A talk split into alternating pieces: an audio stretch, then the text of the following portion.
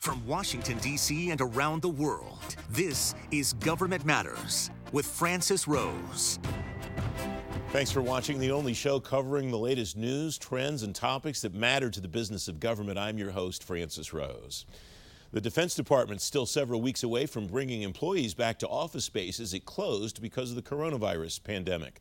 The Pentagon's chief spokesman, Jonathan Hoffman, says the building isn't closed and has never closed, but the department's cut back deeply on the number of employees that report there. USNI News reports Hoffman says the return of employees will happen over a number of weeks. The department's latest artificial intelligence buy is going through the General Services Administration. The Joint Artificial Intelligence Center will give a five year, $800 million contract to Booz Allen Hamilton for AI warfighting operations. FCW reports the JAIC is placing the buy through GSA's Alliant 2 government wide acquisition vehicle. The federal database of dead people should move from the Social Security Administration to the Treasury Department, according to the Social Security Advisory Council. The council says moving the Death Master file to Treasury would stop a lot of improper payments agencies have sent to people who've died. Federal News Network reports the migration from SSA to Treasury could take several years if it happens.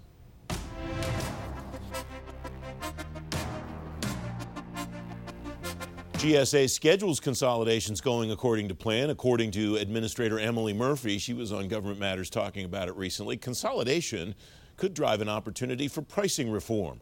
Roger Waldron is the president of the Coalition for Government Procurement and writing about the uh, issue in his FAR and Beyond blog.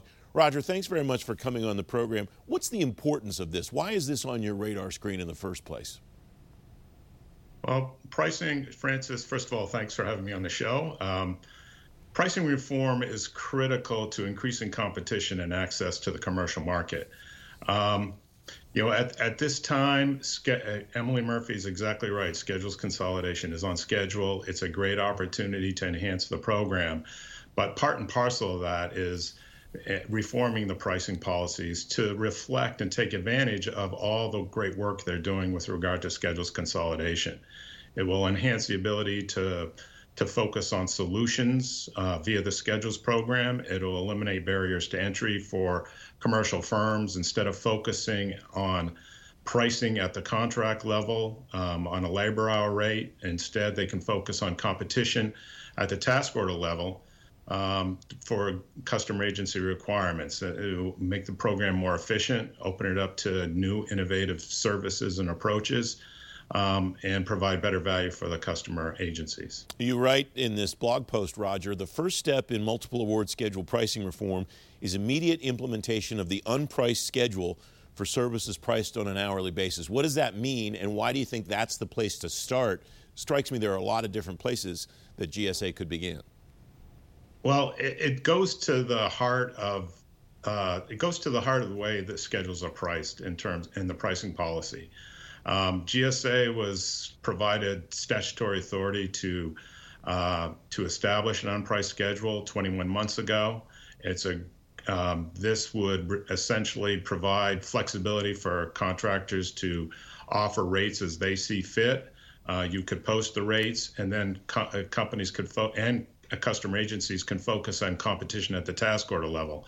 It has the benefit of reducing co- transactional costs at the contract level and reducing barriers to entry. And it also has a corresponding benefit of eliminating the price reduction clause from scheduled contracts. The price reduction clause is really doesn't work for services because of the nature of services buys are unique to each particular requirement but at the same time the pricing policy still has a price reduction clause for services and the price reduction clause also restricts companies ability to uh, compete in the private sector um, which it seems to me is bad economic policy, especially at this time when you know when we're um, going to be looking to moving into a recovery.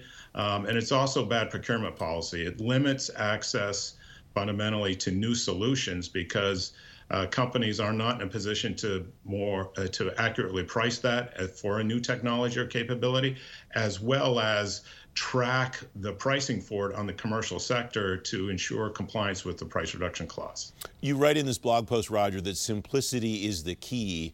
Why is that important, and what could GSA do to complicate things to generate uh, some some issues for the people who are trying to use this? Well, simple. I, there's power in simplicity, um, and I, you know, in government contracts, we have a tendency, obviously, to make things much more complicated than they need to be. You know, the, uh, a simple, straightforward approach here would be to rather than negotiating these pricing and getting into the the, the, the details with regard to an hourly rate, allow companies to post their rates um, and make them available for market research purposes by customer agencies, and then leave the actual pricing and value uh, dynamic at the task order level uh, for for the customer agency and the contractors um, seeking to meet that requirement. It's um, it, it would eliminate a, a, great deal of time in bringing new products and services to the market. Um, it, it would enhance and open the aperture for the schedules program to add additional services. Companies would be less reluctant to bringing new capabilities to the schedules program for customer agencies um, at a time when you know we do need all the capability we can get across the, the from the commercial market. It strikes me, Roger, that that would create a pretty dynamic marketplace too, because uh, companies would certainly be aware of what their competitors were offering rate wise and service wise. Is there an appetite for a dynamic market like that in this area? Now, I'm talking about the GSA level. I'm talking about the customer agency level and at the down to the COs. Or are they looking to say, "Here's the price. This is what I know I can pay," and not worry about the the potentially changing marketplace? Well, I I think there's a key um, there's a key statistic here, Francis, with regard to uh, the schedules program. Two thirds of the service orders are firm fixed price. So, in that dynamic, customer agencies and contracting officers are looking for specific solutions to their specific requirements. And this dance and negotiation at the at the contract level around labor hour rates and uh, and the pricing of those really doesn't translate at the task order level, where so much of the work is being done on a firm uh, firm fixed price basis. Um, as well, you know this this frankly is and critical to the success of schedules consolidation because one of the key um, policy outcomes or operational outcomes for schedules consolidation is the idea that by consolidating the schedules, you'll be able to offer solutions to customer agency requirements. And one of the criticisms of the schedules is that it was too stovepiped and 20, 30 different schedule solicitations. This way, you bring it all together, you can provide solutions. Well, part and parcel that or dovetail to that is the next logical step is you have to update the pricing policy to reflect commercial practice so that companies can can actually offer the solutions that are being teed up by schedule consolidation.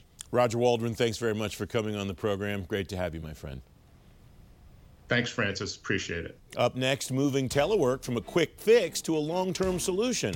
Straight ahead on Government Matters, implementing remote work the right way. You're watching WJLA 24 7 News.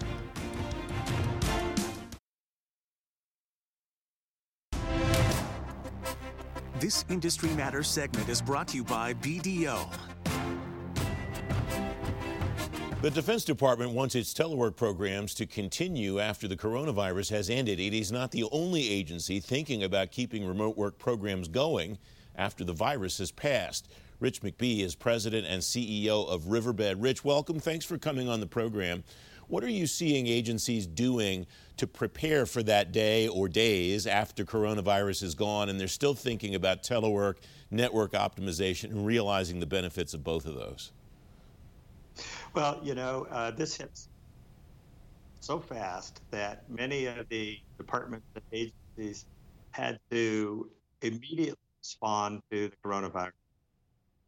Now, we had always thought that the number of um, workers that would be remote or working at home would be increasing generally over time.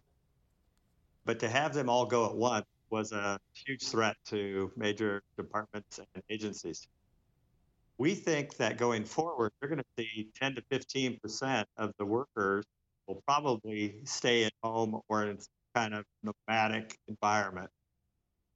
So um, there's been a lot of uh, immediate things that were done, and they'll keep those in place. then what will happen is you'll see this expansion of the nomadic for the worker that uh, can work from any location and not be in a physical location again. What are the implications of that? Because it, it, sounds to me like there are a number of different things at play there. There's a real estate footprint that the government needs to reconsider. There's a technology infrastructure that the government needs to reconsider, and a lot of other factors there, Rich. Well, and there's security factors and there's usability factors. If you think about what Riverbed does, we basically don't make networks.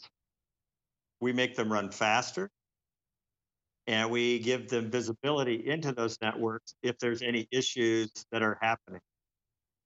Traditionally, it's always been from the data center to the branch or the field office, but now it's from the data center to the branch to the home.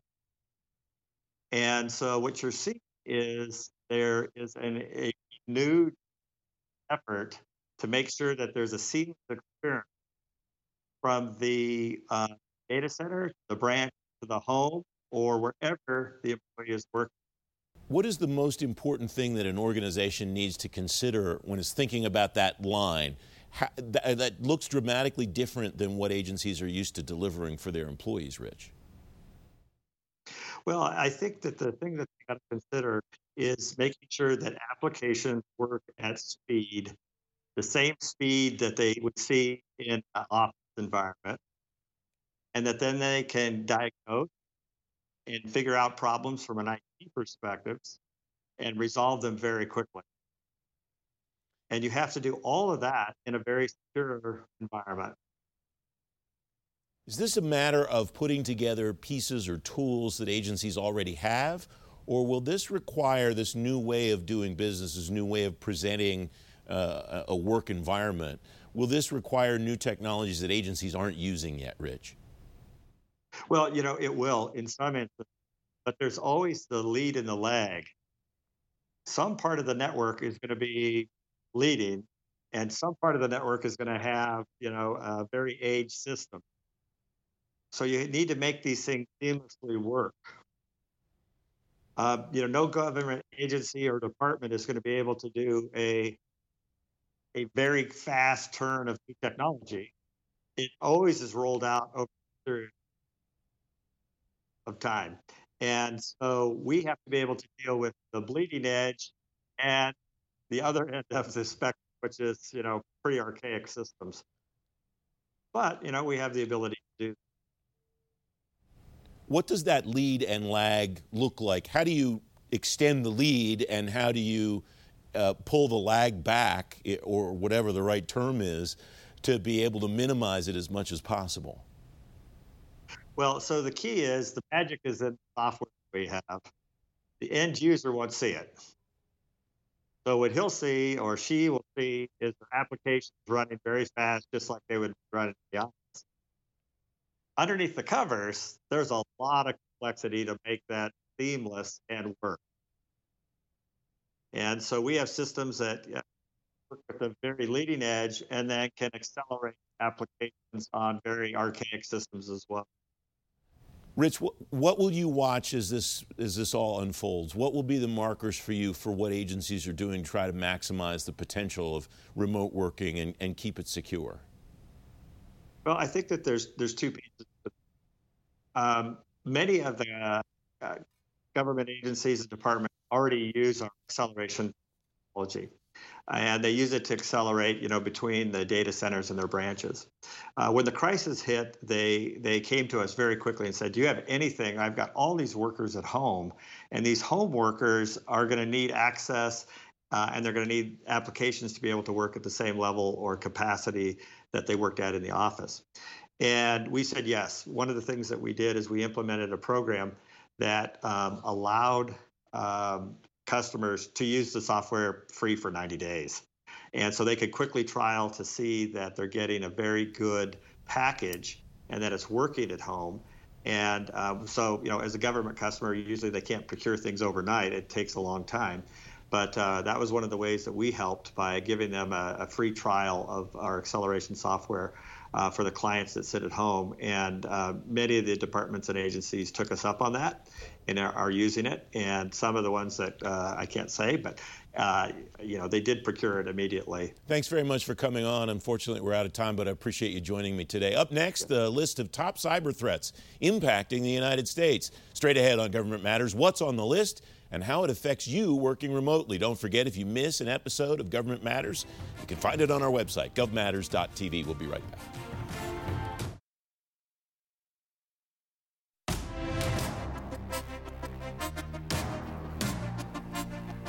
Welcome back. Foreign cyber threats are a national emergency, according to a declaration from President Trump.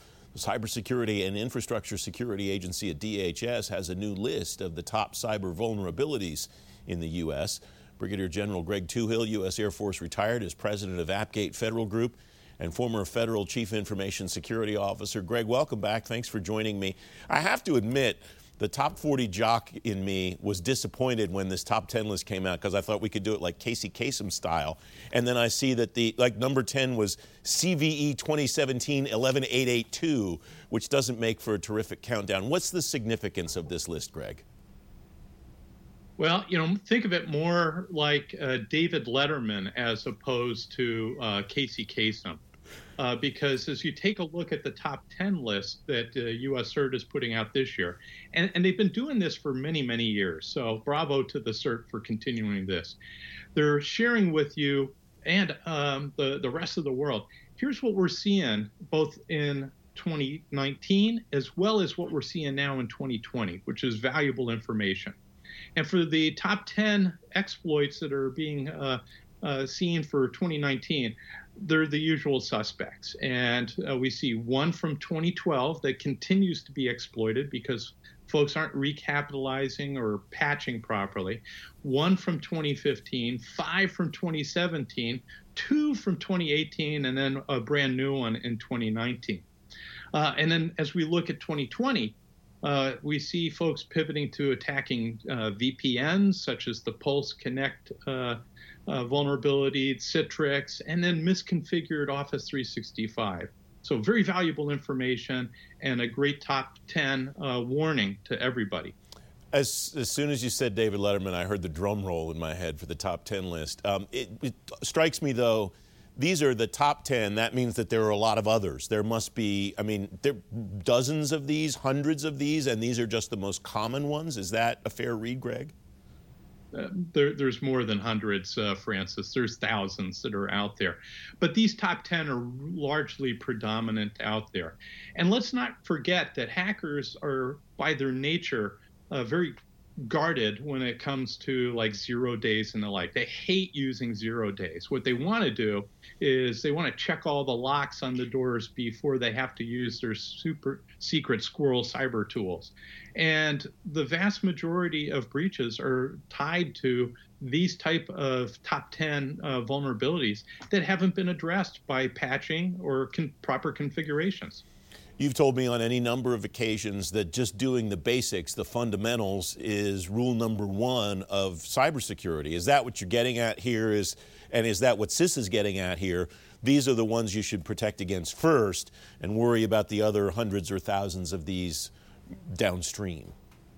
Well, absolutely. It starts with uh, basic hygiene and learning from the past. So, as we take a look down that list of the top 10 that are out there, they're attacking older versions of Microsoft products, uh, Office 2007, for example, with the Loki vulnerability from 2017, the Dridex vulnerability from 2012 that takes a look at stealing banking uh, and other credentials out of your Microsoft Word products uh, that haven't been properly patched or updated.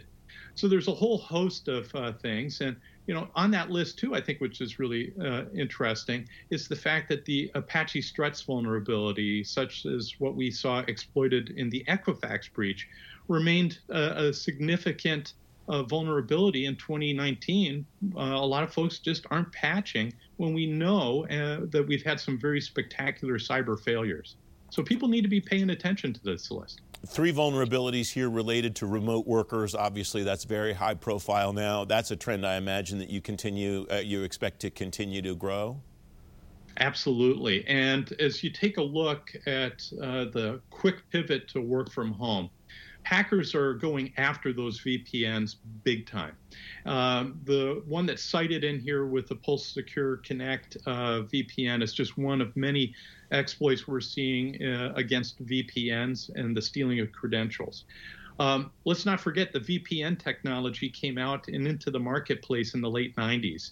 So it's really an elderly type of construct, and organizations that are still using VPNs, as opposed to more modern uh, technologies such as software defined perimeters, uh, they're taking a, a, pretty significant risk, and it's certainly reflected in the CERT warning. We're also seeing uh, with Citrix and some of the other reaching back into the infrastructure um, the risk exposure has changed significantly as you are now adding endpoints like the bring your own device, work from home environment.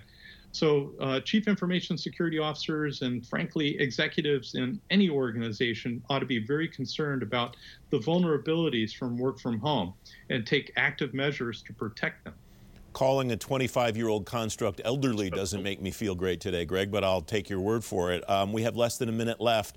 What's the significance of President Trump designating foreign cyber threats a national emergency in your view? I think it's uh, fair and prudent for the president to do so because we see a very active uh, cyber engagement strategy by adversaries ranging from nation state actors to cyber criminals. Uh, and we need to make sure that we are protecting against all of them. Uh, as well as insiders, uh, as we see a lot of companies restructuring and furloughing and laying off uh, individuals, insider threats now suddenly pop up as well, and maybe a discussion point uh, uh, for another episode. Greg Touhill, thanks very much as always, my friend. Thank you, Francis. I'm Sharice Hanner. You can now keep your finger to the pulse of all things that matter to the business of government anytime, anywhere. Subscribe to the Government Matters podcast on Apple Podcasts, Google Play, Spotify, SoundCloud, TuneIn, or simply ask your digital assistant to play the Government Matters podcast.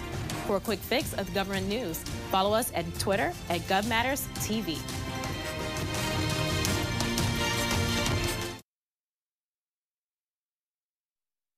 That's the latest from Washington. Join me weeknights at 8 and 11 on WJLA 24-7 News and Sunday mornings at 1030 on ABC7 to stay plugged in on issues that matter to the business of government. Thanks for watching. I'm Francis Rose.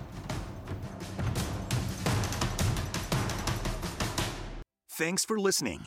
Our daily program is produced by Cherise Hanner and Ashley Gallagher. Christy Marriott leads our technical crew. Our web editor is Andrew Wagner. Government Matters was created by George Jackson. Visit govmatters.tv for articles, videos, and more, including our first feature length documentary, The Dawn of Generation AI. Government Matters is recorded at WJLA TV in Washington, D.C. Copyright Sinclair Broadcast Group.